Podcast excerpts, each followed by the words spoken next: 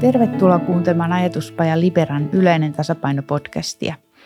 Tässä jaksossa käsitellään kysymyksiä tietoturvasta ja yksityisyydestä digitaalisissa palveluissa. Aihe tulee esiin yleensä silloin, kun jokin menee yksityisen tiedon turvaamisessa pieleen. Näin kävi esimerkiksi Vastaamoon kohdistuneen tietomurron yhteydessä. Podcastia juontaa Inari ja studiossa vieraana on tietoturva-asiantuntija Benjamin Särkkä. Tervetuloa Benjamin. Kiitos, kiitos. Haluaisitko sä esitellä lyhyesti itsesi, että kuka olet ja mitä teet? Mä oon Benjamin Särkkä, nimihän tuossa tuli ja mä oon Virja Security Oy:ssä Director of Cyber Security. Mä oon 10 Hunttia Oy:ssä toimitusjohtaja, perustaja ja ATK-yleistyömies. Mä oon Disobey ry:ssä perustaja ja hallituksen jäsen ja varapuheenjohtaja. Me vaihdellaan, kuka siinä on puheenjohtajana. Ja sitten kaikennäköisissä muissa projekteissa, pienissä rooleissa. Mä oon aika monessa mukana tekemässä aika paljon kaikkea. Musta tuntuu, että aina kun joku yrittää lokeroida mua, niin menee ainakin snadisti väärin.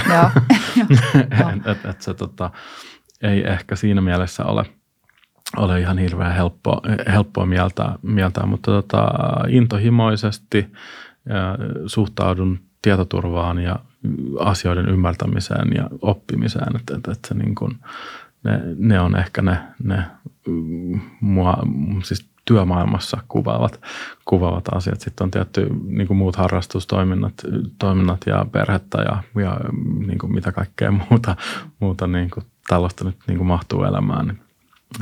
Paljon kaikkea.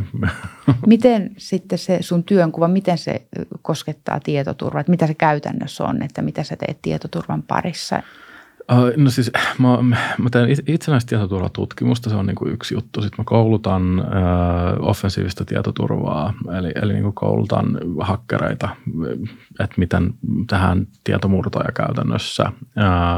Teen itsekin niitä, en hirveän aktiivisesti enää, nyt keskityn ehkä enemmän siihen koulutustoimintaan sitten siinä puolella. Sitten aidan toisella puolella niin mä teen sitä turvaamista, eli mä pyrin rakentamaan semmoisia ratkaisuja ja semmoisia toimintamalleja, millä saadaan varmistettua sitten, että se tieto pysyy oikeasti siellä, missä se on, että oikeat ihmiset pääsee oikeaan tietoon käsiksi oikeaan aikaan, ja että väärät ihmiset ei pääse siihen tai väärät toimijat ei pääse siihen kiinni, ja että tieto ei katoa, että se on kansantajuisesti näin. Jos sen vähän ammattitermeimmin käsittelee, niin sitten yritän rakentaa tämmöisiä defense in depth-malleja, missä on päällekkäisiä turvakontrolleja, jotka varmistaa sen, että kun yksi niistä epäonnistuu tai ei tee tehtävänsä oikein, niin sitten siellä on kuitenkin muita kontrolleja, jotka vahvistaa tai varmistaa sen, että mitään liian pahaa ei pääse käymään, että se pysyy kontrollissa, pysyy hallinnassa se kokonaisuus. Okei. Miten vielä saako enemmän arkikielelle, että mitä se käytännössä on tyyppinen tietoturvaratkaisu tarkoittaa, tai missä sitä käytetään, esimerkiksi minkä tyyppisissä palveluissa tai... No käytännössä kaikki hyvin turvatut ratkaisut, niin ne pyrkii tämmöisiin redundantteihin turvakontrolleihin. Että siellä on sen lisäksi, että siellä on antivirustuote, niin siellä on pallomuurassa. Sen lisäksi, että siellä on antivirustuote ja pallomuuri, siellä on joku verkkolaite. Jos on yritystoimintaa, sitten siellä on joku aktiivinen verkkolaite, joka tekee jonkunnäköistä skannausta. Puhutaan intrusion prevention ja intrusion detection laitteista. Puhutaan NDR network detection and response tekniikoista, agenteista, puhutaan HIPSeistä, host-based intrusion prevention systeemeistä. Okei, nyt tulee paljon ammattitermistä. Mitkä näistä on semmoisia, mitkä on tavallaan asiaan perehtymättömän tai maallikon tietotekniikkaa tai ylipäänsä teknologiaan tavanomaisesti käyttävän syytä tietää tai tuntea? Onko tässä semmoista? No se vähän riippuu sitten, siis jos mä otan askeleen taaksepäin siitä, niin mun mielestä se, että miten vakavasti yksilön pitää ottaa turvallisuus ja oman turvallisuutensa, niin riippuu ihan siitä, että mikä sen yksilön uhkaprofiili on. Että se on niin kuin eri, että jos sä oot poliittisesti vaikutusvaltainen ihminen tai jos sä oot niin kuin julkinen ihminen tai jos sä oot niin kuin asevoimissa tai niin kuin vakoja ammatissa tai jos sä oot niin kuin päiväkouluopettaja tai niin kuin huoltoaseman siivaaja, niin kuin ei yhtään arvottamatta näitä ammatteja tai niin kuin toimintoja mitenkään, mutta ne potentiaaliset uhkat, skenaariot, jotka saattaa toteutua, on niin hyvin erinäköisiä. Ja silloin, jos sun jokapäiväiseen työsi kuuluu jollain tavalla ATK, IT-duuni, niin kuin laitteiden käyttäminen, niin kuin meille monelle käytännössä nykyään kuuluu, niin silloin on hyvä ainakin niin kuin ymmärtää, että mitä salasanasuojaus on, mikä on hyvä salasana, mitä on monivaihetunnistaminen, niin kuin, että miten saa turvattua sen salasanan lisäksi sen niin kuin oman digitaalisen identiteettinsä, mitä on automaattiset päivitykset, minkä takia päivityksiä kannattaa ajaa ja siihen se suunnilleen normaalilla ihmisillä jää. Että niin kuin se perusturvallisuuden taso alkaa olemaan käytännössä kaikissa laitteissa, kaikissa moderneissa laitteissa niin kuin aika hyvällä tasolla. Ei se täydellisellä tasolla, mutta aika hyvällä tasolla. Joo, katsotaan, nuo on niin kuin tärkeitä ymmärtää, että mitä pystyy itse tekemään oman niin kuin tietoturvansa, tietosuojansa eteen. Katsotaan, päästäänkö menemään niihin vielä syvemmin hetken päästä. Mä ajattelin, että eritellään aluksi, että mitä tietoturvalla ja tietosuojalla tarkoitetaan. Ja sen jälkeen puhutaan laajemmin yksityisen datahallinnasta ja sen suojasta tietojärjestelmissä. Eikä jos otetaan ihan pikaisesti kelaus historiaan, niin tiedon turvaamisen periaatteet alkoi saada muotonsa 80-luvulla, kun tietojen käsittelytieteen ongelmia alettiin nähdä erityislaatuisina ja siihen aikaan pyrittiin luomaan erilaisia koodistoja tai ohjeita, jossa kuvataan, että miten erilaisissa tehtävissä, jotka liittyy tietojen käsittelyyn, tulisi toimia. Ja 90-luvulla semmoinen tieteen tai etiikan ala kuin informaatioetiikka alkoi muotoutumaan. Sitä kehitti filosofi Luciano Floridi ja hänen tavoitteenaan oli luoda teoria, jonka pohjana on siis oleminen ja oliolähtöisyys. Eli siinä teoriassa huomion kohteena on elottomat ja aineettomat oliot toisin kuin tyypillisissä ihmiskeskeisissä klassisissa etiikan teorioissa, jotka keskittyy eläviin olioihin ja tässä informaatioetiikassa lähtökohtana on nimenomaan informaatio ja sen moraalisuus ja oleminen. Ja tässä teoriassa informaatiolla ajatellaan olevan erilaisia ominaisuuksia, jotka liittyy sen arvoon. Ne koskee esimerkiksi sen tiedon laatua, olemassaolon ehtoja ja vakautta ja ajanmukaisuutta ja luotettavuutta ja sitten näitä on monia muitakin, mutta näiden ominaisuuksien pohjalta sitä voidaan arvioida ja asettaa erilaiseen arvoon. Ja tältä pohjalta voidaan siis ajatella, että informaatio itsessään on tämän suojelun kohde ja että tietoturvaan liittyvä lainsäädäntö suojaa ensisijaisesti dataa eikä siis yksilöä. Ja tämän takia digitaalinen data ei ole perinteisten omistusoikeuksien alasta eikä näitä omistusoikeuden oikeudellisia käsitteitä voida soveltaa siihen sellaisenaan. Ja informaation osalta se omistajuuden kysymys liittyy siihen, että kenellä on datan käyttöoikeudet, eli oikeus päättää sen luovutuksesta tai määritellä sille hinta. Eli voi summata, että yksilön suhde häntä itseään koskevaan dataan ei siis ole perinteisesti miellettävän omistamisen näkökulmasta, tai sitä ei voi mieltää perinteisellä tavalla omistamisen näkökulmasta.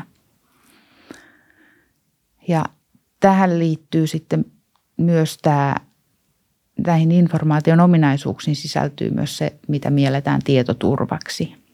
Ja mä haluaisin kysyä sulta, että miten sä näet sitten, jos ajatellaan tietoturvauhkia, niin mitkä on nyt tavallisen ihmisen näkökulmasta niin ne suurimmat tietoturvariskit, että onko ne luonteeltaan enemmän teknisiä vai inhimillisiä? Joo, nyt mä oikein tiedän, mistä suunnasta mä lähden purkaa tota. Siis mä en tiedä, että onko mä ihan samaa mieltä siitä, että niin kuin informaatio ei voisi omistaa tai niin kuin, että informaation omistajuus olisi niin kuin jotenkin eri lailla niin kuin suhteutettavissa kuin, niin kuin joku muu. Kyllähän siis niin kuin, jos mä luon taidetta, niin kyllähän mä silloin niin kuin omistan sen taideteoksen riippumatta siinä, että missä muodossa se taideteos on. Siis sama pätee silloin niin kuin mihin tahansa muuhun informaatioon. Siis olettaen, että taide luokitellaan informaatioksi siis sillä, että jos mä teen musiikkia tietokoneella ja se on niin kuin pelkkää bittejä, niin kyllähän se on mun tekemään musiikkia. Kyllähän mun silloin pitäisi olla omistusoikeus siihen mun tekemääni musiikkiin. Niin kuin samalla tavalla, jos niin kuin, mä kirjoitan ohjelman ja sitä ohjelmaa pystyy käyttämään johonkin niin kuin hyödylliseen, helpottamaan asioita, niin kyllähän mun silloin pitäisi olla oikeus ja omistuussuhde siihen ohjelmaan. Niin kun. Mutta tuossa on ehkä vähän niin eri asiasta kyse, että onko se niin jotain oman toiminnan kautta tullutta luovaa toimintaa esimerkiksi, vai onko se jotain suhun liittyvää dataa esimerkiksi, jotain jälkiä, mitä sä jätät verkkoon. Että just niin siinä mielessä mä ajattelen, että tämä näkemys, tämä on vaan siis yksi näkemys, mutta niin joka liittyy siihen informaation olemassaolon tapaan, niin se tavallaan se informaation ontologia on erilainen tai niin kuin näyttäytyy omistusoikeuden kautta erilaisena, että onko se sun luovan toiminnan tulosta, vaikka joku taideteos, vai onko se joku jälki, jonka sä oot jättänyt verkkoon, niin.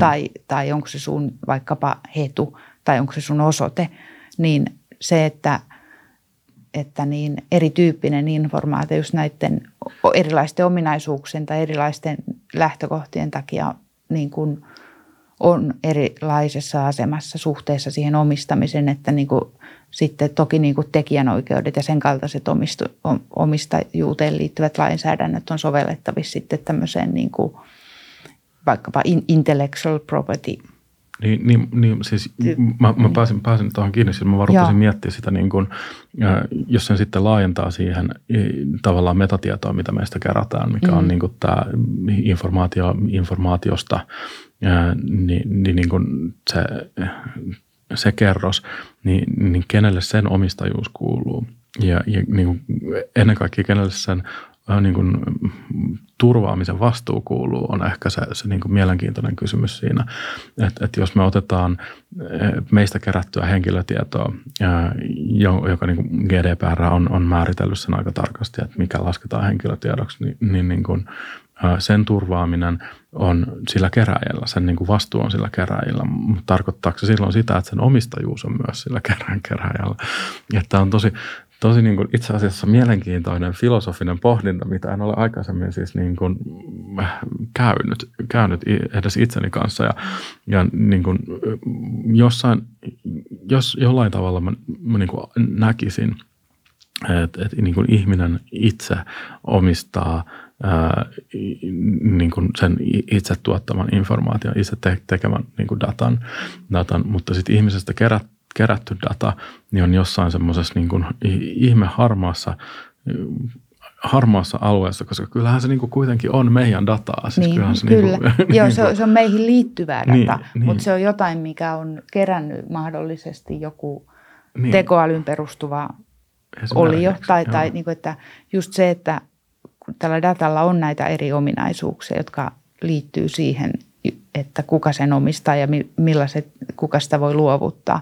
Ja se, että sen on, jos palataan vielä tuohon Floridin ajattelumalliin, että, se on niin kuin, että sitä dataa katsotaan niin kuin itsenäisenä oliona. Että se on, data itsessään on se suojelun kohde. Se ei ole se yksilö, vaan se data, vaikkapa ne jäljet, mitä sä jätät. Niin se, että tämä on vaikea kysymys, että jos ajatellaan vaikka jotain vaikka valtiota tai liikeorganisaatiota, että silloin hallussa tätä dataa, niin miten se sitä käyttää, että miten määritellään ne periaatteet tai tämmöinen ne eettiset periaatteet tai ylipäänsä niin kuin käytännöt, että miten sitä käytetään ja kenellä on oikeudet siihen dataan. Niin, se on niin kuin tosi mielenkiintoinen juttu, koska siis niin kuin nyt jos mä mietin sitä niin kuin, jos me palataan tähän fyysiseen maailmaan takaisin ja sanotaan, että mä istun ja kotini niin kuin keittiössä katsomassa ikkunasta ulos ja sitten niin kuin maalaan kuvan ohikävelevästä ihmisestä, niin silloinhan se kuva niin kuin on dataa siitä ihmisestä, joka on kävellyt ohi, mutta niin kuin se on mun tekemä kuva siitä niin kuin ihmisestä. Samalla tavalla kuin jos niin kuin mulla on verkkopalvelu ja joku ihminen tulee sinne mun verkkopalveluun, niin mä kerään siitä, niin kuin automaattisesti, siitä jää ne logijäljet sinne järjestelmään. Niin kuin se tulee sinne, mä näen, että mitä se on klikkaillut ja mitä se on hakenut ja ehkä niin kuin vähän pystyn rakentamaan sitä jotain profiilia, jos se antaa mulle jotain tietoa itsestään niin kuin sen palvelun pyörittämisen mielessä. Niin silloin se rinnastuu siihen samaan. Silloin se on niin kuin mun tuottama datasetti, mun tuottama informaatio siitä niin kuin käyttäjästä. Ja silloin se omistajuus ainakin näennäisesti siirtyisi niin kuin mulle. Toi menee vähän eri keskusteluun vielä, tää niin kun mennään tähän luovaan toimintaan, että sä teet jonkun luovan tulkinnan ohikävelevästä ihmisestä. Että se on ikään kuin representaatio siitä. Niin, mutta niinhän tämä on niin kuin digitaalisessa, siis kyse on periaatteessa samasta jutusta. Siis se niin kuin käyttäjä, kun se käyttää sitä palvelua, siis niin kuin ajatusleikkiä, uskomaton mielenkiintoinen ajatusleikki. Niin ajatusleikkiä, niin se ihminenhän voi antaa itsestään täysin väärän kuvan sille palvelun ylläpitäjälle. Se voi valehdella ikänsä, niin kuin sukupuolensa, niin kuin sen, mistä se on lähtöisin, niin kuin käyttää jotain VPN:ää, että se tulee ihan eri maasta sinne. Niin kuin kaikki data, mitä mä siitä kerään, niin voi olla täysin väärää. Ja niin kuin se on silti representaatio siitä käyttäjästä, joka on käynyt siellä palvelussa.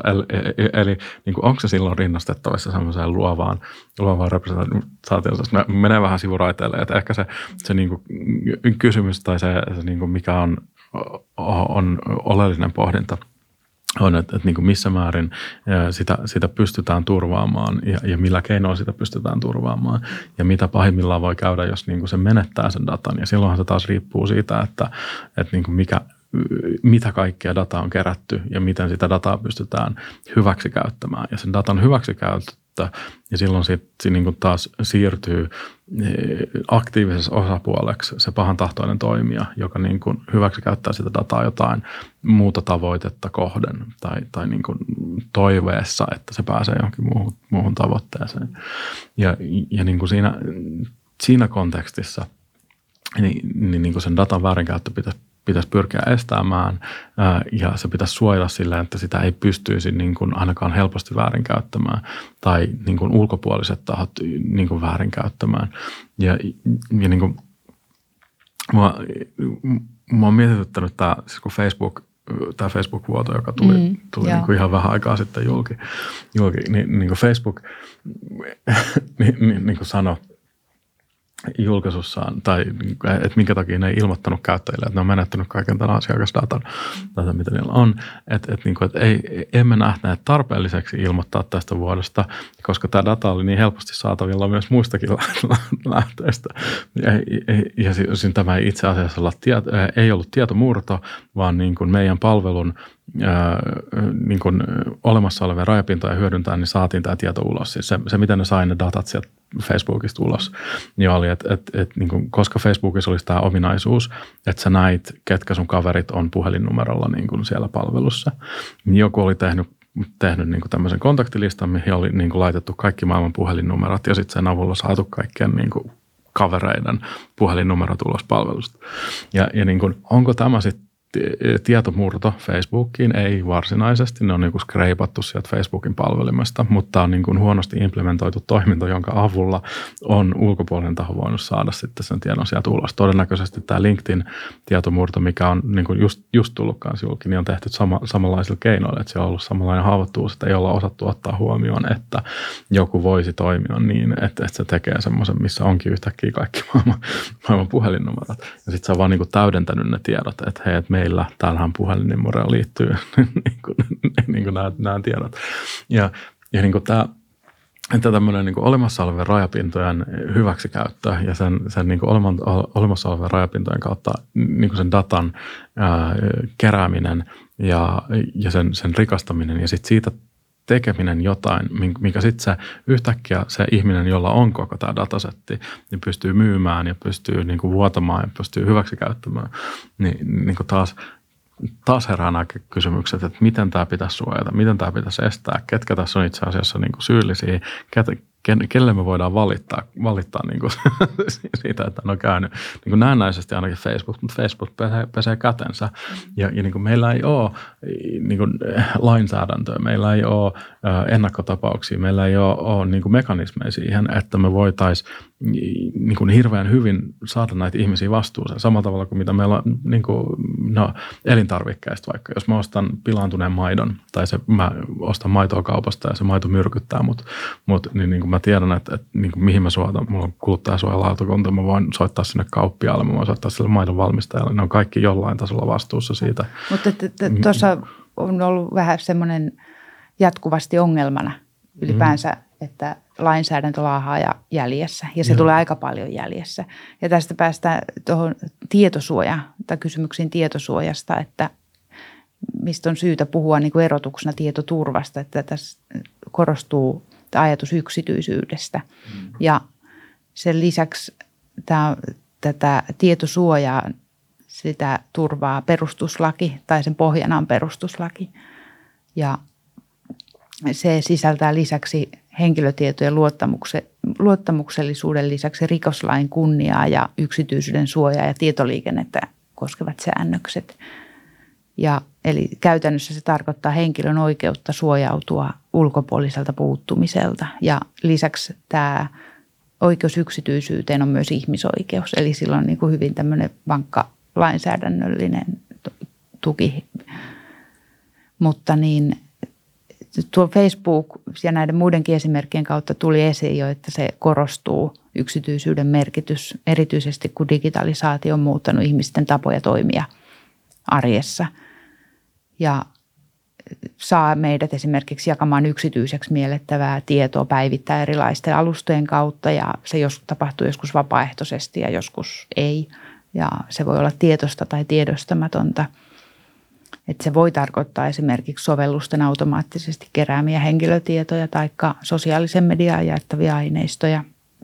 Ja tämä on se myös, että mikä osaltaan haastaa jatkuvasti tätä olemassa olevaa lainsäädäntöä. Ja tämä verkossa liikkuva data sitten luo jatkuvasti uudenlaisia yksityisyyden uhkia tai sen menettämisen uhkia. Ja pikkuisen tuossa alussa sivuttiin, mutta että minkälaisia keinoja yksityishenkilöllä on käytettävissään omien tietojensa ja niihin liittyvien oikeuksien turvaamiseen. Ja jos ajatellaan sitten toisaalta tätä tietoturvaa, niin jos tekee tämmöisen erittelyn, että tämä tietoturva, niin siinä on, kun se kohdistuu nimenomaan siihen itse informaatio ja sen säätelyn, kuka voi käyttää näin, niin että siinä vastuu on enemmän niin kuin palvelun tarjoajalla, että se on joku esimerkiksi yritys tai somekanava. Ja sitten taas tässä tietosuojan kohdalla siinä korostuu se yksilön vastuu ja määritelmä, että mitä se itsestään jakaa ja missä ja miten se hyväksyy erilaisia ehtoja. Ja niin että onko tämä liian yksiselitteinen tai yksinkertaistava jäsennys tästä sun mielestä? No siis joku vastuuhan meillä itsellämme on siitä, että mitä me kerrotaan ja mitä me toimitaan ja mitä me jaetaan. Ja niin kuin se on vahvasti toki sidoksissa siihen, että niin kuin mitä niiden palveluiden käyttämiseen niin kuin vaaditaan. Että me meistä jaetaan siis joku pankkipalveluihin vaaditaan vahva tunnistautuminen tai pankkipalveluiden avulla voidaan tuottaa vahvi tunnustaminen, jolla niin kuin voidaan varmistaa, että kyseessä on se henkilö, koska pankeilla on niin kuin velvollisuus pyytää niin henkilö, niin kuin asiakirjoja tai näin, niin kuin, jonka avulla me saadaan avattua niitä tilejä ja näin edespäin, jotta ne voi estää siis erinäköisiä asioita, muun muassa rahanpesua tai niin kuin, muuta laitonta toimintaa siellä. Ja niin kuin sen sellaisen tai tämän tyyppisten palveluiden käyttämisessä, missä meidän on pakko niin kuin käyttää meidän oikeata identiteettiä ja missä me ollaan niin kuin syystä tai toisesta velvoitettu siihen, että meidän on niin kuin pakko todistaa se meidän identiteetti niiden palveluiden käyttöön, niin meillä ei varsinaisesti ole valinnanvaraa siihen. Silloin niin kuin se vastuu siirtyy hyvin vahvasti sinne, tai sen tietosuojan ja sen tiedon turvaamisen niin suhteen siirtyy sinne sen palvelun tuottajalle, riippumatta sit siitä, että mikä se on se palvelu, mitä se, sen niin avulla sit tuotetaan. Onko se sitten pankkipalvelua vai onko se jotain vahvaa tunnistautumista vaativaa niin palvelua, onko se jotain valtiollista toimintaa, joka niin vaatii sen vahvan tunnistautumisen syystä tai toisesta. Mutta sitten jos se on niin vapaaehtoisuuteen perustuvaa, niin meillähän ei varsinaisesti kuluttajina ole mitään velvoitetta antaa meistä mitään aitoa tai mitään oikeaa niille palveluntarjoajille.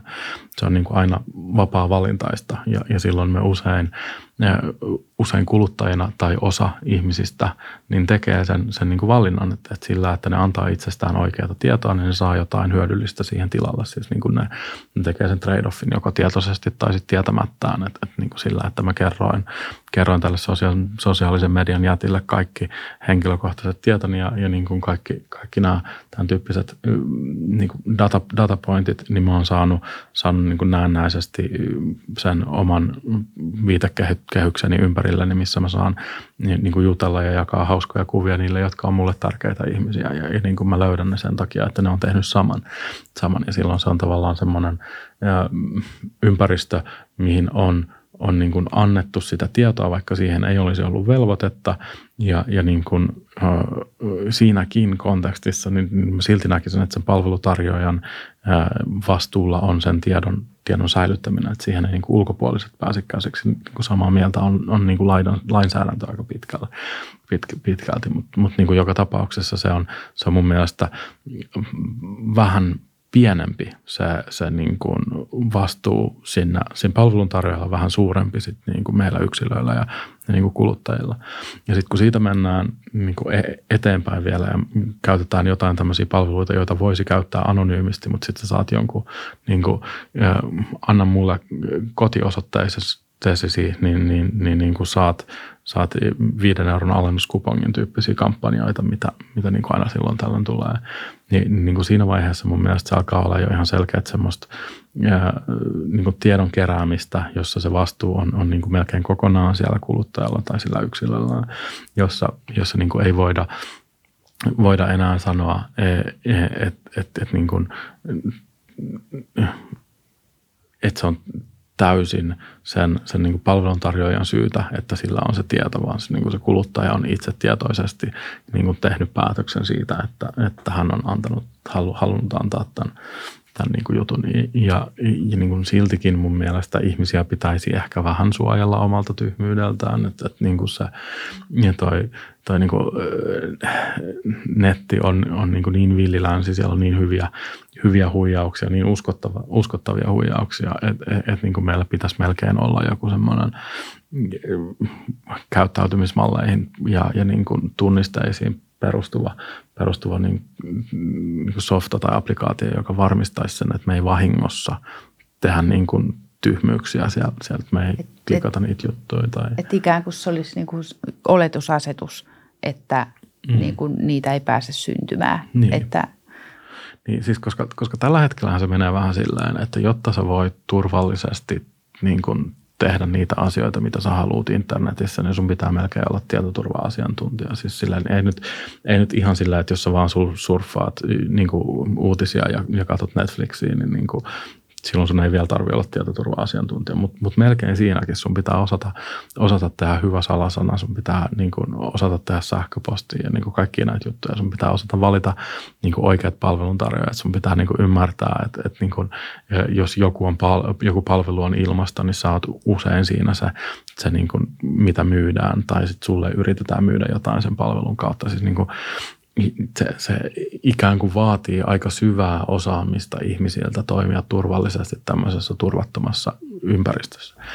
Miten sä, näetkö sä, että onko usein näillä toimijoilla vastakkaisia intressejä? Että esimerkiksi vaikka, niin kuin voiko kuluttaja ja palveluntarjoajan edut olla toisille vastakkaisia, että kun puhutaan niin kuin datan käytöstä tai datan keruusta? No siis mä näen, että niin kun palveluntarjoaja usein hyötyy siitä kuluttajasta paljon enemmän kuin se kuluttaa siitä palveluntarjoajasta. Siis niin kun varsinkin siinä on enemmänkin niin kuin epätasapaino kuin vastakkaiset edut. Joo. Niin kun jos katsotaan, niin otetaan vaikka Facebook esimerkiksi, tai no, otetaan Google esimerkiksi. Google on niin kuin kiva esimerkki, koska se on niin kuin, hyvin tuttu, kaikki käyttää sitä riippumatta siitä, että oletko sosiaalisessa mediassa tai ei. Se on niin yleinen, että on niin kuin, tiedon hakeminen, niin on googlaamista. Että se niin kuin, tuotenimeistä nyt meille semmoisen niin kuin ymmärryksen lisäämisen. Se on niin läsnä ihan kaikessa, mitä me tehdään. Ja niin kuin, suuri osa, ei kaikki, mutta suuri osa Googlen palveluista niin peruskuluttajilla on ilmaisia silti, niin ne tekee niin kuin kymmeniä euroja voittoja per kuluttaja, per käyttäjä, mitä niillä on. Ne on niin kuin valtava datasetti. Ne omistaa kaiken niin kuin tiedon siitä, että miten kuluttajat käyttäytyy. Ne omistaa kaiken käytännössä, niin kuin kaiken mainostamisen internetissä. Ne omistaa käytännössä niin kuin kaikki reitit, joka sen niin kuin paikkaan. Ne pystyy halutessaan niin kuin sensuroimaan niin kuin lähteitä. Jos me nyt kummatkin haetaan samaa hakusanaa, niin meille tulee eri tulokset, koska me ollaan eri niin kuin puuleissa ja niin kuin se arvottaa niitä tietoja eri tavalla. Niin kuin Google omien sanojansa mukaan niin haluaa pystyy vastaamaan meille niin kuin kysymykseen, että mitä me tarvitaan ennen kuin me itse tiedetään sitä. Ne kerää yli 100 kertaa enemmän dataa älypuhelimista kuin mitä Apple kerää älypuhelimista. Siis niillä on ihan valtava tämmöinen mekanismi siihen, että ne muuttaa sen kuluttajan nettikäyttäytymisen rahaksi. Ja se on tehnyt sitä äärimmäisen niin kuin tuottavasti pitkään. Sitten se on niin kuin tehnyt itsestään yhden maailman isoimmista yrityksistä. Siis niin kuin.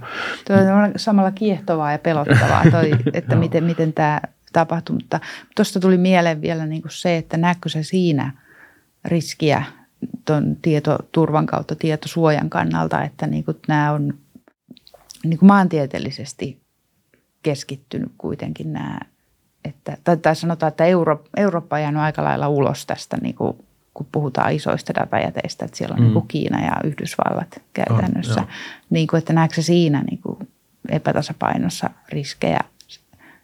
Ja siis mehän ollaan käytännössä tehty joko tietoisesti tai tietämättä se valinta, että niin kuin me ollaan kaikki sisällöntuottajia amerikkalaisille tai kiinalaisille yrityksille, käytännössä amerikkalaisille yrityksille, jotka tekee sillä rahaa ja niin kuin rikastuttaa omistajiaan. Ja niin kuin me olemme ilmeisen tyytyväisiä tähän tilanteeseen. Että onhan se tosi surullista, että niin kuin jos katsotaan maailman top 50 isointa IT-taloa, niin siellä ei ole yhtään eurooppalaista yritystä. Että niin kuin en tiedä, mistä se johtuu. Näen sen niin kuin huonona asiana kyllä. Ei ole koskaan hyvä asia, että niin kuin kaikki tieto tai kaikki tämmöinen data keskittyy yhteen paikkaan riippumatta siitä, että niin kuin mikä se paikka on. Mun mielestä niin kuin jenkit on monella tavalla niin kuin ihan yhtä pelottava kuin Kiina. Kiina on ehkä vähän niin kuin läpinäkyvämmin pelottava siis niin kuin sen suhteen, että mihin ne käyttää sitä dataa ja mitä ne tekee sillä. Ja amerikkalaiset vähän vähemmän läpinäkyvästi, mutta niin kuin ihan yhtä pelottavia juttuja ne niin kuin sillä tekee. Siis taas takaisin Facebookiin, mutta siis niin Facebookilla on dokumentoitu tämmöinen keissi, missä ne on kokeillut, että pystyykö ne vaikuttaa ihmisten mielialaan negatiivisesti läyttämällä niille uutisia, jotka on niin kuin semmoisia, jotka vaikuttaa ihmisten mielialaan negatiivisesti, joka on niin kuin mun mielestä on ihan uskomaton epäeettistä, että sä teet ison väestökokeen ja sit sä saat niin kuin suuren määrän ihmisiä masentumaan sen takia, että sä halusit testaa, että pystyt sä. Joo, mä oon kanssa kuullut, niin kuin, en tiedä niin kuin tarkempia yksityiskohtia, mutta että niin kuin siellä tehdään jotain niin kuin tämän kaltaista testausta tai kokeita. Just, joo, että miten, siis koko ajan niin kuin, tehdään. Niin kuin, sä oot koko ajan osan jotain koeryhmää ja niin kuin Googlella kanssa, Facebookilla kanssa, Twitterissä, niin kuin kaikki nämä sosiaalisen median niin varmaan jollain tasolla tekee sitä. Ja sekin on mielenkiintoista, että miten se sitten niin kuin kiihdyttää nimenomaan tällaista niin kuin negatiivisella tavalla reagoimisen taipumusta. Että, ja niin kuin just tämmöisiä vihareaktioita tai muita kielteisiä tunnereaktioita, että jotenkin se niin kuin, en tiedä, onko siinä kyse sitten niinku se, että miten se algoritmi on siihen suunniteltu vai onko se ihan vaan niinku se, että ihmiset käyttäytyy tietyllä lailla, mikä tuottaa tulokseksi ikään kuin algoritmista riippumatta tietynlaisia Musta tuntuu, että se on niin kuin vähän kumpaakin, mutta musta tuntuu, että se ei ole tietoisesti, ei ole ajettu ihmisiä semmoiseen niin kuin vastakkainasetteluun. Vaan niin kuin on... Siinä tulee enemmän se ihmisen luontainen niin kuin taipumus tai käyttäytymistaipumus, että niin kuin se... Niin, tai sitten ehkä se on sitä, että niin kuin nämä algoritmit ajaa ihmisiä, tai niin kuin ne haluaa, että ihmiset käyttää niitä palveluita mahdollisimman paljon. Ja silloin, kun sä oot tuohtunut, niin sä oot tosi pitkään siellä palvelussa. Ja sitten niin kuin ne algoritmit on huomannut, että silloin, kun on provokatiivisia asioita, niin se saa ihmiset tosi niin kuin engaged niihin sisään. Ja sitten siitä on tullut tämmöinen noidankehä. Ja sitten niin kuin monet menee sinne vaan... Ja sen takia, että ne pääsee purkamaan pahaa oloaan ja niin kuin, niin sit se vaan, sit tulee semmoinen malli, joka toteuttaa itseään. Se on mielenkiintoinen kysymys, että siis niin kuin, onko meillä suunnilleen 100, ehkä 150 insinööriä maailmassa, jotka kaikki asuu Silikon välissä. Ja ne on päättänyt meille, että miltä normaali näyttää ja niin kuin, ne ylläpitää sitä normaalia. Ja me kaikki uskotaan siihen normaaliin sen takia, että me käytetään niitä palveluita, jotka ne on tehnyt ja onko ne noin 100, niin kuin osannut ottaa huomioon sen, että niin kuin miltä se näyttää sen Silikon välin ulkopuolella vai uskotaanko me siihen Silikon välin normaaliin. Et niin kuin, mä Suomessakin törmään semmoisiin juttuihin, mihin tänne on tuotu niin kuin semmoisia ilmiöitä ja semmoisia niin kuin asioita, jotka ei niin kuin millään tasolla ole, tai ei millään tasolla, mutta niin kuin kaukaisesti vaan relevantteja suomalaisessa niin kuin kontekstissa, koska meillä ei ole sitä samaa kulttuurisidonnaisuutta, meillä ei ole sitä samaa kulttuurihistoriaa. Minkälaisia asioita ne esimerkiksi on? No siis, niin kuin tämä on tosi tulenarka aihe, mutta otetaan niin kuin suomen kielen sana hän, joka on täysin sukupuolineutraali. Joo. Hän on niin kuin valtavan hieno tapa niin kuin puhua kenestä tahansa ihmisestä. Mutta sitten niin kuin tänne on niin kuin ihmiset alkanut halua tuoda näitä pronomeja myös suomen kielen niin kuin mukaan niin kuin, joka itse asiassa niin kuin suomen kielessä ja Suomen kulttuurikontekstissa niin ajaa just vastakkaiseen lopputulokseen, mikä on niin kuin se haluttu lopputulos. Siis niin kuin halutaan ikään kuin normalisoida sitä, että niin kuin ihmiset saa itse valita pronomissa, mikä on niin kuin tosi hyvä asia. Niin kuin, mä en niin kuin sitä tarkoita ollenkaan, mutta hän on aivan merkittävän hieno niin kuin. Joo, mä oon kiinnittänyt myös tuohon ilmiön somessa huomiota ja sen, että miten se on saanut tavallaan siinä, kun se ei ole siinä kulttuurisessa kontekstissa, mihin se on syntynyt, niin se alkaa vääristymään tai se saa, sen tarkoitus menee niin kuin hutia, kun se tuodaan ulkopuolelle.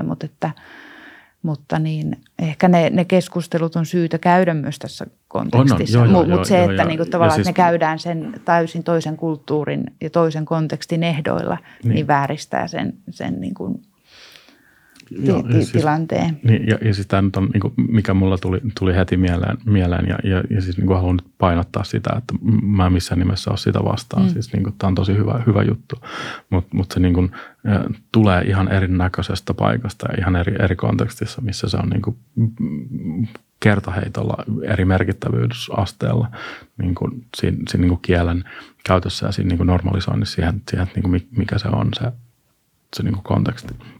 Ja niin kuin tämän tyyppiset asiat, niin ne imetään tuolta, koska ne niin kuin nähdään niin normaalina asiana, normaali kontekstina tässä niin kuin nettimaailmassa, koska se on tavallaan se globaali konteksti. Toinen hyvä esimerkki, niin kuin me ollaan, Suomessa on, niin kuin, on keksitty tämä ykä, joka vastaa sit amerikkalaisten Karenia, mikä on niin kuin, siis tämmöinen, mitä ei aikaisemmin ollut.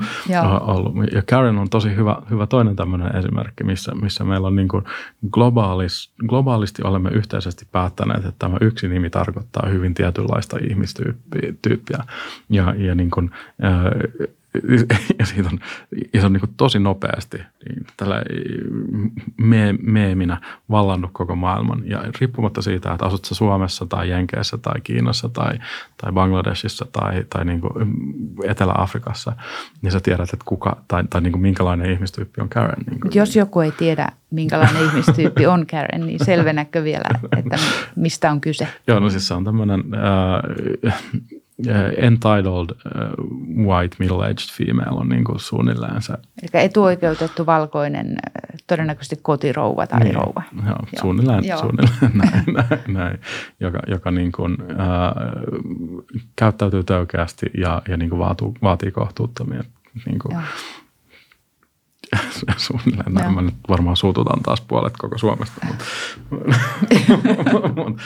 Mutta siis niin kuin... Mut varmasti jokainen pystyy kuvittelemaan ihmistyyliä. Mm-hmm. Niin, mutta siis kun nämä on tällaisia ilmiöitä, mitkä tulee näiden algoritmejen ja näiden niin kuin globaalien kulttuuri-ilmiöiden myötä niin kuin meille arkikieleen, meille osaksi normaalia käytöstä, meille niin kuin siihen niin kuin juttuun. Ja koska... Niin kuin se, miten me mielletään asioita, on se, että niin kuin miten me puhutaan niistä asioista. Niin se vaikuttaa meidän ajatteluun ja niin kuin siihen, että miten me käydään näitä niin kuin keskusteluita. Kieli muodostaa maailmamme rajat, niin. Eikö se Wittgensteinia se oli? Joo. Ja tämä on niin kuin mun mielestä uskomattoman mielenkiintoinen siis niin kuin kehityssuunta. Mutta taas mennään ihan huti tietoturvasta ja tietosuojasta. Mutta niin kuin nämä on ikään kuin niitä ilmiöitä. Joo, ja noi on semmoisia, mitkä on niinku hyvinkin niinku vahvasti siinä ihmisten arjessa läsnä.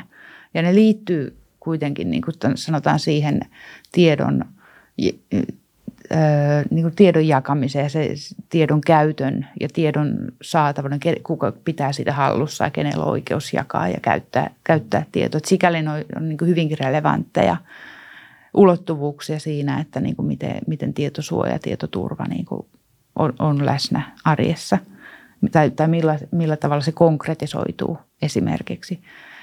Sitten tuli vielä tuosta mieleen, että nuo esimerkit oli kyse kaupallisista yrityksistä. Miten sä näet, että kun mulla on semmoinen vaikutelma, että kaupallisten toimijoiden kohdalla nimenomaan niin kuin tietovuodot on tyypillisiä ja esimerkiksi, tai niin kuin, että kun puhutaan tietoturvauhista, niin, tai niin kuin tietovuodot on yksi semmoinen, mitä tulee aina uutisointiin välillä. Mutta sitten julkisen sektorin ongelma sitten on enemmän, liittyy esimerkiksi niin kuin tiedon siirrettävyyteen ja erilaisiin niin kuin järjestelmien kommunikointiongelmiin. Onko... Palveluista hyökkäyksiin ja sen kaltaisiin. Niin, ja...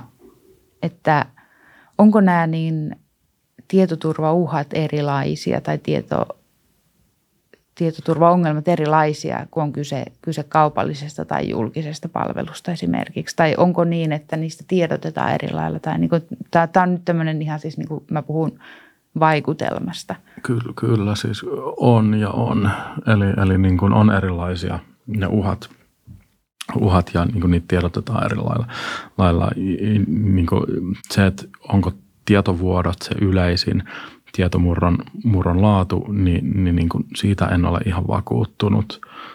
Musta tuntuu, että se on se, mikä on saanut eniten palstatilaa nyt lähiaikoina, ja se on se, mikä on niin kuin helpoiten niin kuin havaittavissa siellä yrityksen ulkopuolella. Että jos niin kuin joku murtautuu sinne sun organisaation sisään ja niin kuin varastaa sulta tietoja ja niin kuin käyttää niitä yritysvakoiluun vaikka, niin kuin, eihän siitä uutisoida, eihän sitä haluta uutisoida, ei sitä halutaan saada auki, ei sitä haluta kertoa, jolloin se niin kuin tieto niin kuin murto jää tavallaan pimentoon ja parhaimmillaankin niin siitä tulee vaan statistiikkaa siinä mielessä, että se ilmoitetaan jollekin taholle, joka pitää sitten kirjaa, mut niin kuin, tietovuoto niin melkein aina on julkinen niin kuin samalla tavalla kuin niin kuin jos otetaan niin se web-palvelun etusivu haltuun, niin sitten sinne laitetaan joku viesti tai niin lunnashaittaohjelmilla estetään sen koko yrityksen toiminta. Näistä tulee usein myös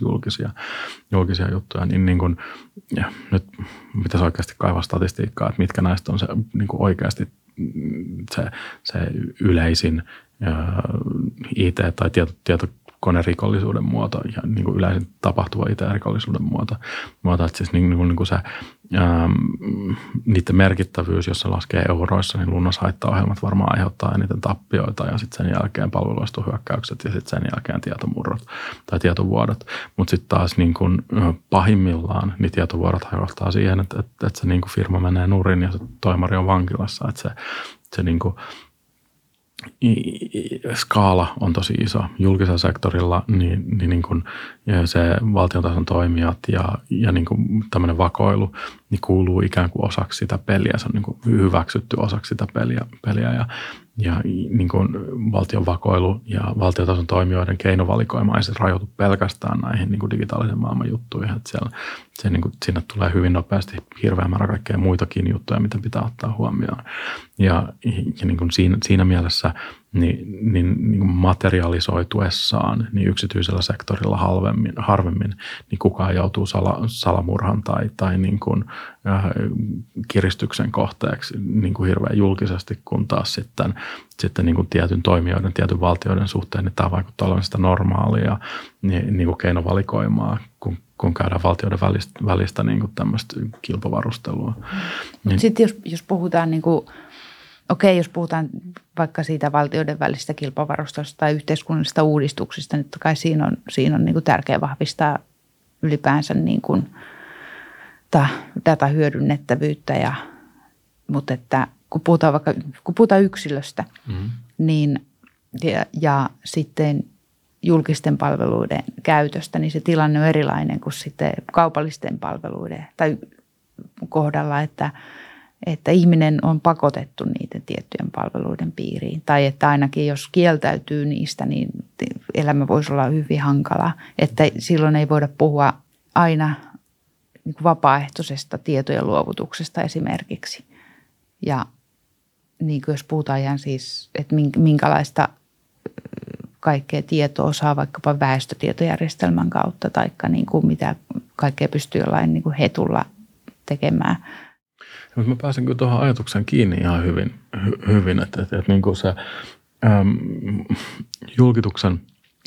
julkisen sektorin niin kuin tietojen väärinkäyttöpotentiaali on niin kuin tavallaan eri tasolla kuin se niin kuin, sanotaan vaikka, että mä oon tosi pahantahtoinen niin kuin valtion työntekijä.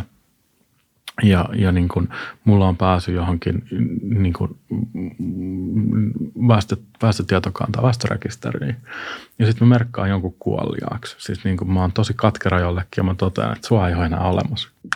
Naps. Niin yritäpä sen jälkeen mennä avaa mitä tahansa palvelua yhtään missään. Siis yritäpä selvitellä se ja saada se takaisin kondikseen niin kuin sen jälkeen. Se niin kuin, ja niin kuin tämän taas kerran. Tämä oli ensimmäinen esimerkki, mikä mulle tuli mieleen. Mä en tiedä, onko mun päässä jotain vikaa, kun mä keksin tällaisia juttuja, mutta siis niin kuin, tämä on yksi toinen niin kuin, sairastiedot. Tai sanotaan, että sä pääset jonkun sairaalan niin kuin tuohon potilasrekisterikantaan kiinni ja sitten sä poistat joltain jonkun lääkeallergian, mikä on siellä tiedoissa. Niin pahimmillaan sä tapat silloin jonkun ihmisen. Että niin kuin tällaiset jutut ja tällaisen tiedon turvaaminen niin on sen takia niin äärimmäisen tärkeää, niin äärimmäisen niin kuin vakava juttu ja se on niin kuin pakko saada oikein. Että jos ei siinä onnistuta, niin ne niin kuin vaikutukset voi olla ihan valtavat. Siis jos me mennään vedenpuhdistamoihin, mihin on hyökätty nyt Jenkeissä niin kuin tämän vuoden aikana jo 2 kertaa, niin kuin jos me mennään niin kuin vaikka jonkun padon toimintaan tai niin kuin johonkin ydinvoimalaan tai mihin tahansa muuhun voimalaan ja sitten niin kuin muutetaan niitä juttuja ja saadaan vaikka se niin kuin ydinvoimalan sulamisreaktio aikaiseksi. Niin kuin siinä mennään kertaluokalla siis niin paljon isompiin ongelmiin. Siis, mä en muista, kenen kirja se oli. Joku kirja niin kuin, missä niin kuin Suomesta lähtee sähköt talvella. Aika harva pärjää Suomessa kerrostalossa ilman sähköä. Siis niin kuin se on, nämä on ne uhkaskenaariot siinä vaiheessa, kun me puhutaan niin kuin siellä huoltovarmuustoimijoista, niin se huoltokriittisyyttä, niin kuin näistä toimijoista. No, siellä on niin kuin tosi vakavat niin. asiat kyseessä silloin. Joo, ja onneksi ne otetaan vakavasti, onneksi niissä niin kuin on ihan eri tasolla suojaukset. Onneksi ne, niin kuin, eli siinä niin kuin on nimenomaan se siinä niin kuin tietojärjestelmä, että miten se tietojärjestelmä on suunniteltu, niin se on ratkaisevassa asiassa, asemassa. No siinä on niin kuin usein niitä niin kuin päällekkäisiä kontrolleja ja sitten siinä on eritettyjä verkkoja ja sitten siellä on airgappeja ja siis niin kuin sillä, että ne on niin kuin ihan oikeasti fyysisesti erillään muista Joo. verkoista. Että siellä on niin kuin se järjestelmäarkkitehtuuri ja se niin kuin kokonaisarkkitehtuuri on rakennettu tukemaan sitä turvallisuutta ja niin kuin sillä, että sä et vahingossa voi tehdä ihan hirveän suurta tuhoa, vaan niin kuin se vaatii järjestelmällistä ja niin kuin selkeämpää, pidempiaikaista kampanjointia, että se niin kuin saadaan. Mutta ei sekään sitä ole aina. Mikä sun näkemys siitä, että onko mä ymmärtänyt oikein, että mulla on sellainen vaikutelma, että nämä järjestelmät on suojattu yleensä nimenomaan niin kuin ulkoisilta uhilta. Mm-hmm. Mutta että sitten, että onko niissä minkälaista sisäistä suojausta, että miten se, niin kuin, puhutaan ehkä vähän kevyemmistä asioista kuin jostain vaikkapa niin kuin padoista tai vastaavista, mutta enemmän vaikkapa palveluista, niin kuin vaikka julkisen sektorin palveluista. Mutta se, että niin kuin minkälainen se pääsyhallinta tai kuka siihen pääsee siihen informaation käsiksi ja miten sitä kontrolloidaan, niin onko tähän olemassa protokolleja tai niin kuin semmoisia... Niin kuin, sisältyykö tällaisiin protokolliin vaikkapa poliittisia riskejä tai motiiveja tai sitten mikä se tilanne on?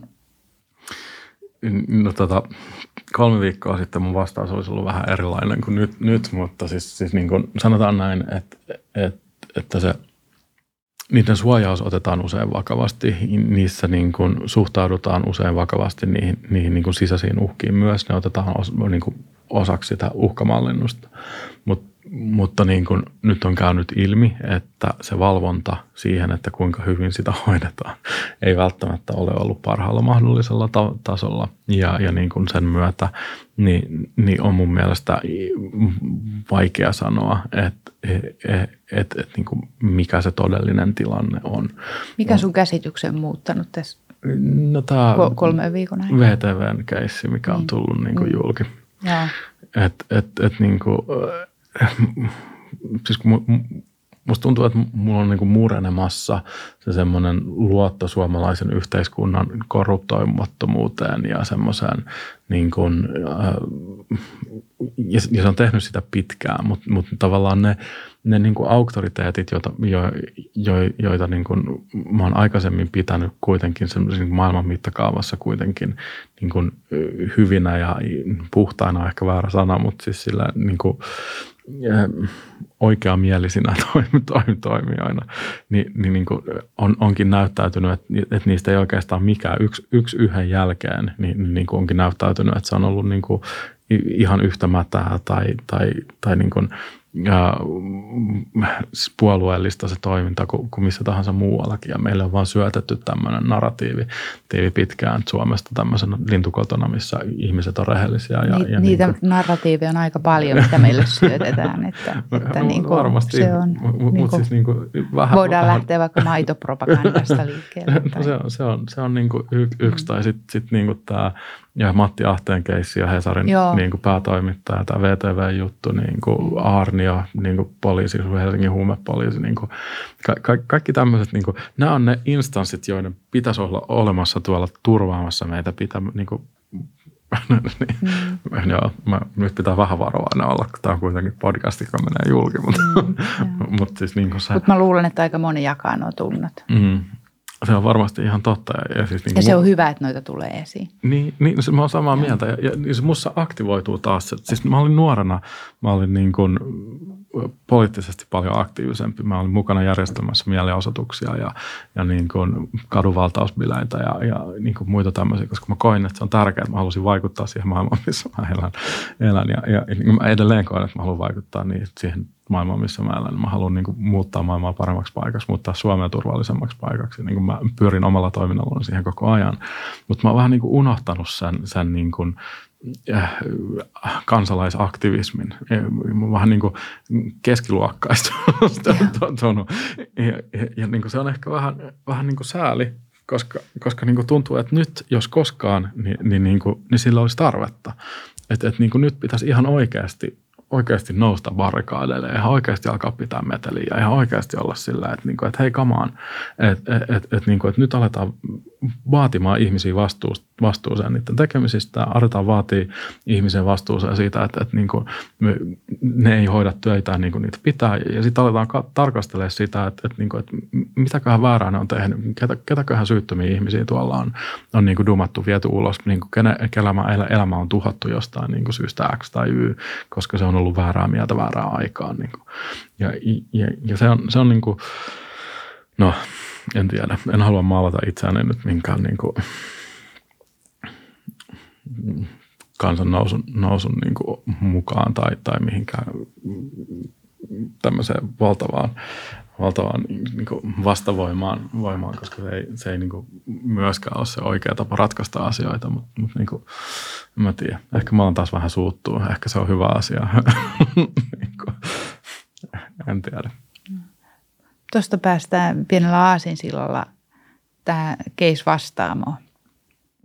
Niin kuin, että mitä se niin kuin tuommoisessa tapauksessa tarkoittaa, kun tietoturva ja tietosuoja murtuu. Että se aiheuttaa toisaalta voimakkaita vaikutuksia niin kollektiivisella tai yhteiskunnan tasolla kuin sitten yksilön tasollakin. Että yhteiskunnallisesti, kun siinä tulee tiettyjä haavoittuvuuksia näkyviin, niin se voi aiheuttaa esimerkiksi just epäluottamusta tai suuttumusta tai turvattomuuden tunteita. Ja sitten yksilötasolla ne vaikutukset voi sitten ilmetä vaikkapa elämänhallinnan tunteen heikentymisenä tai häpeänä tai jonain muuna kielteisenä vaikutuksena, niin miten tämä Vastaamo-tapaus? Vastaamossa niin kuin materialisoitu kaikki riski, käytännössä melkein kaikki riskiskenaariot, mitä voi niin kuin materialisoitua tietovuodon ja tietomurron yhteydessä. Siellä niin kuin menetettiin hirveän yksityisiä henkilötietoja, siellä menetettiin niin kuin potilaskertomuksia ja niin kuin irti kontekstista. Niin kuin siinä mielessä, että siellä oli niin kuin muistiinpanoja. Juttelin yhden kaverin kanssa siitä, että niin kuin, mitä jos se psykiatri, jolle sä oot käynyt puhumassa, on kirjoittanut sinne, että niin kuin potilas tulee vastaanotolle ja on unelmoinut tappavansa miehensä. Ja sitten niin kuin ne on käynyt sen keskustelun siitä ja niin kuin on todettu, että niin kuin tämmöiset niin kuin vihaiset suhteet, vahvasti negatiiviset suhteet on ihan normaaleja niin kauan, kun niihin ei reagoi mitään ja niin kuin tilanne on hyvä. Ja sitten jonkun naapuri lukee sen potilaskertomuksen, katsoo sieltä mielenkiinnosta. Mä oon välillä kuullut noiden tappelevan, että katsotaanpa sitten, että mitä täällä on. Ja sitten se lukee sieltä sen saman jutun. Ja niin kuin, sit aina kun se näkee sen naapurin, aina kun siellä on joku riita tai jotain muuta, niin sillä on niin kuin vahva käsitys siitä, että okei, että nyt toi varmaan kohta kuolee toi niin kuin mies.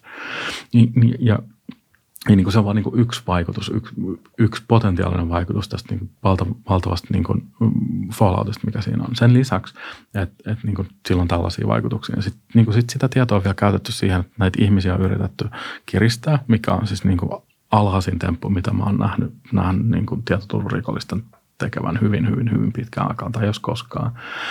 Ja niin kuin, on eka yritetty kiristää sitä Vastaamon johtoporrasta ja sitten sen jälkeen yritetty kiristää niitä uhreja suoraan. Mitä niitä yksittäisiä 40 000 uhria, joita ollaan yritetty kiristää. Ja siis niillä ihmisillä, jotka on ollut heikoimmassa mahdollisessa asemassa ja on tehnyt siinä tilanteessa sen oikean valinnan, että ne on mennyt hakemaan apua. Ne on ollut niin rohkeita, ne on ollut niin vahvoja, että ne on jaksanut lähteä hakemaan apua. Ne on pyrkinyt niin kuin parantaa sitä omaa tilannettaan. Ja sitten niitä on niin kuin sen jälkeen, ne on joutunut hyväksikäytön uhrikin. Se sai mut niin kuin oikeasti, niin kuin, mä en ole pitkään aikaan ollut niin vihainen mistään kuin mitä mä olin, kun mä niin kuin aloin lukea niitä juttuja. Mullekin lähipiiriin niin kuin osui monelle tätä niin kuin, jotka oli ollut Vastaamon asiakkaana. Se on niin kuin se yksi juttu. Se toinen juttu on, että miten se hoidettiin sitten sieltä niin kuin Vastaamon puolella. Että siellä ei niin kuin ilmoiteta niille mitään, kukaan ei kerro uhreille mitään, kukaan ei niin kuin anna niille minkäännäköistä ohjeistusta, ei anneta niille minkäännäköistä niin kuin keinoin niin kuin, niin ei edes yritetä hyvittää sitä mitenkään järkevästi, siis niin kuin siinä niin kuin alussa. Sitten niin kuin siihen, jos sitä lähtee katsoa sit sillä niin kuin objektiivisesti kauempaa, niin meillä on yritys, joka on tietomurron ja tietovuodon kohteena, joka niin kuin käsittelee sen tietomurron ja tietovuodon niin kuin heikosti, yrittää pimittää, että mitä siellä on oikeasti tapahtunut, yrittää peitellä, että mitä se juttu on mennyt ja ei ota vastuuta siitä niin kuin omasta roolistaan tässä tilanteessa. Ja niin kuin, ja lopulta joutuu oikeuteen, kaikki varat jäädytetään ja yritys haetaan konkurssiin. Siis niin kuin ne hoiti tietoturvan niin huonosti, että sitä yritystä ei ole olemassa enää. Ja niin kuin, se on mun mielestä siinä mielessä niin kuin sen yrityksen perspektiivistä kaikki riskit materiaaliset. Sulla ei olisi voinut käydä huonommin tuossa niin kuin tilanteessa. Sä niin kuin menetit kaiken. Sä olit tosi hyvässä asemassa. Niin kuin, sä oot just myynyt sun firman, nyt sulla ei ole mitään. Sä oot ehkä menossa linnaan, jossa on käy huonosti. Sitten niin kuin jos sitä katsoo sieltä hyökkääjän perspektiivistä, hyökkääjä on löytänyt niin kuin heikosti suojatun järjestelmän, sitten se on dumpannut sieltä kaikki tiedot ulos, sitten se on päättänyt, että nyt niin kuin, hän tekee tällä jotenkin rahaa.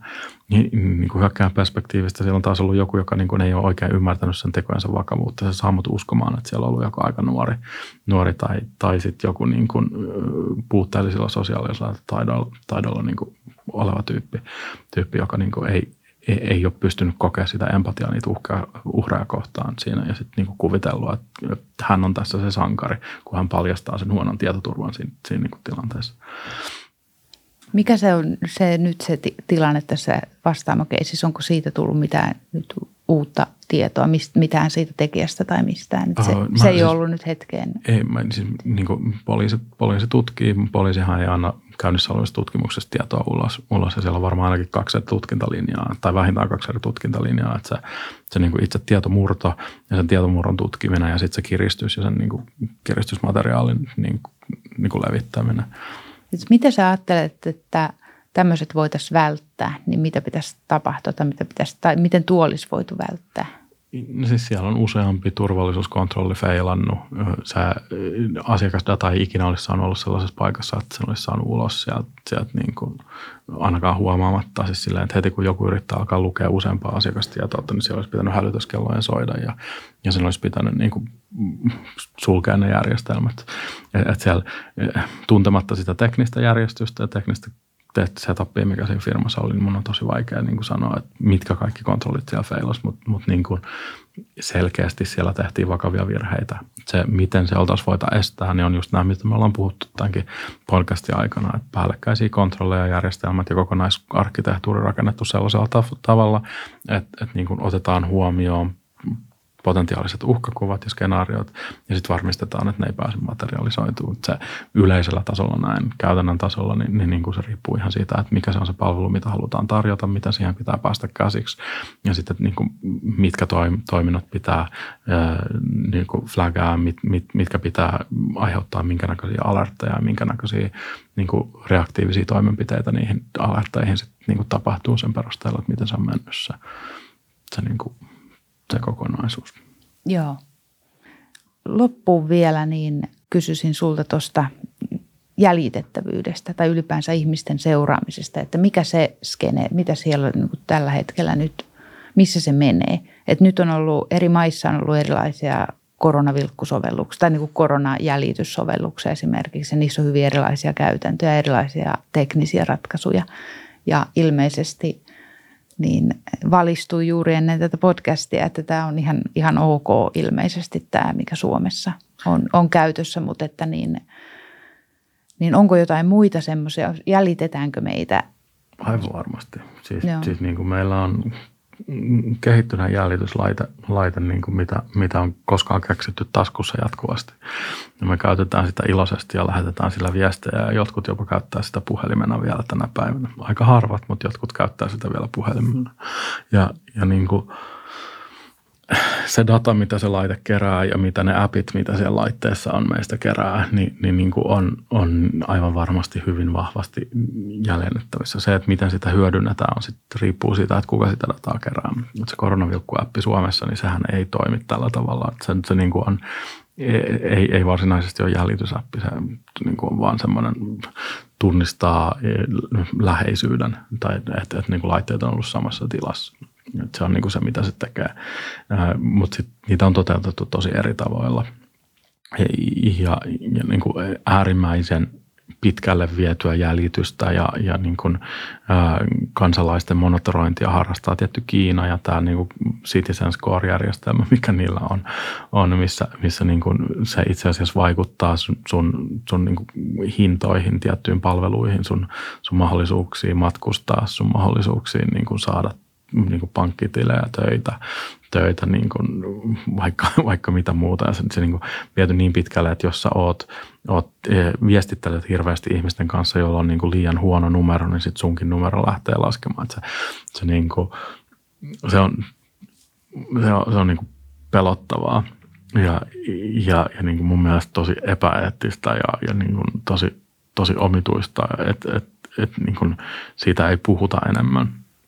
Ja siihen liittyy niin ihmisen paradoksaalinen käytös siinä justiin, että niin kuin samalla kun se sitä kammoksutaan, samoin kuin vaikkapa yksityisyyteen liittyviä asioita vaikka sosiaalisessa mediassa, että siitä tavallaan niin kuin siitä ollaan tietoisia, sitä niin kuin pyritään välttämään, mutta samalla sitä tietoa sinne niin kuin tuotetaan sitä materiaalia ja niin kuin varmaan tuossa jäljitettävyydessä niin kuin sitten toteutuu vähän samankaltainen. Niin, siis niin kuin, mun mielestä kaikista selkeä esimerkki tästä oli toi Netflixin Social Dilemma-dokkari. Se, niin kun sä katsot sen dokumentin, joka kertoo sulle siitä, että miten nämä algoritmit haluaa pitää sut mahdollisimman pitkään kaikissa näissä palveluissa ja ne yrittää hyväksikäyttää sun huomioon. Ja sitten kun se loppuu, niin just ennen lopputekstejä siihen tulee, ja sinua saattaisi myös kiinnostaa nämä kolme. Ja niin kun just mulle räätälöidyt, just 3 videoa, mitkä aivan varmasti on niin kuin niin kuin hyviä, ja sitten niin kuin sieltä valkataan joku ja jatketaan katsomista. Et siis niin kuin me elämme hyvin vahvasti huomiotaloudessa ja niin kuin me mennään just sinne, mihin markkinavoimat haluaa meitä viedä. Ja osa meistä niin on alkanut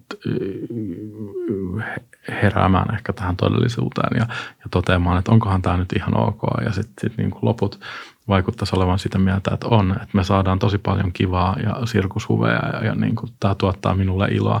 Ja sekin on ihan fine. Niin kuin mä en ole oikea ihminen sanomaan, että miten ihmisen pitäisi elää elämänsä. Ja tuo ilon tuottaminen ylipäänsä niin kuin mielihyvä driverina ja erilaiseen niin kuin toimintaan, se on hyvin vahva motivaattori tai niin kuin toimintaa ohjaava tämmöinen affekti. Ehdottomasti. Mutta sitten ihan viimeisenä kysymyksenä vielä, että minkälaisia kehityssuuntia sä näet nyt tulevaisuudessa, että ollaanko me menossa nyt valvontayhteiskunnan suuntaan mitenkään vahvasti vai onko mahdollisuuksia, että niin kuin esimerkiksi tässä suhteessa voisi olla vapaampi tulevaisuus? Mun mielestä me ollaan jo niin kuin valvontayhteiskunnasta, mun mielestä me ollaan niin kuin suuret asiat luovuttu meidän yksityisyydestä ja niin kuin meidän mahdollisuudesta. Me ollaan otettu tilalle niin kuin tämmöinen instant gratification ja niin kuin näennäinen kontakti, tai ei näennäinen, se on ihan oikea kontakti sosiaalisessa mediassa, niin kuin mikä meillä on ihmisiin. Ja musta tuntuu, että se tulee vaan niin kuin lisääntymään ja kasvamaan. Me ollaan siirrytty pois sellaisesta maailmasta, missä sä voit mennä nettiin, missä sä voit mennä sosiaaliseen mediaan. Me eletään semmoisessa maailmassa, missä ne on jatkuvasti ja koko ajan läsnä. Ja niin kuin yksityisyys ja niin kuin siinä muodossa, kun miten minä ja niin kuin mua vanhemmat sen tulkitsee, niin on kuollut jo aikoja sitten. Et se todellisuus, missä me tänä päivänä eletään, niin on hyvin erilainen kuin mitä monet meistä niin kuin haluaisi ehkä myöntää ja on ehkä vielä ihan niin kuin ymmärtänyt. Ja lainsäädäntö laahaa perässä pahimmillaan niin kuin siinä vaiheessa, kun lainsäädäntö pääsee käsiksi niihin ongelmiin, mitä nyt on tullut, niin on jo niin kuin uudet ongelmat, mitä pitäisi olla ratkaisemassa. Että teknologia ei yksinään ole hyvää tai pahaa.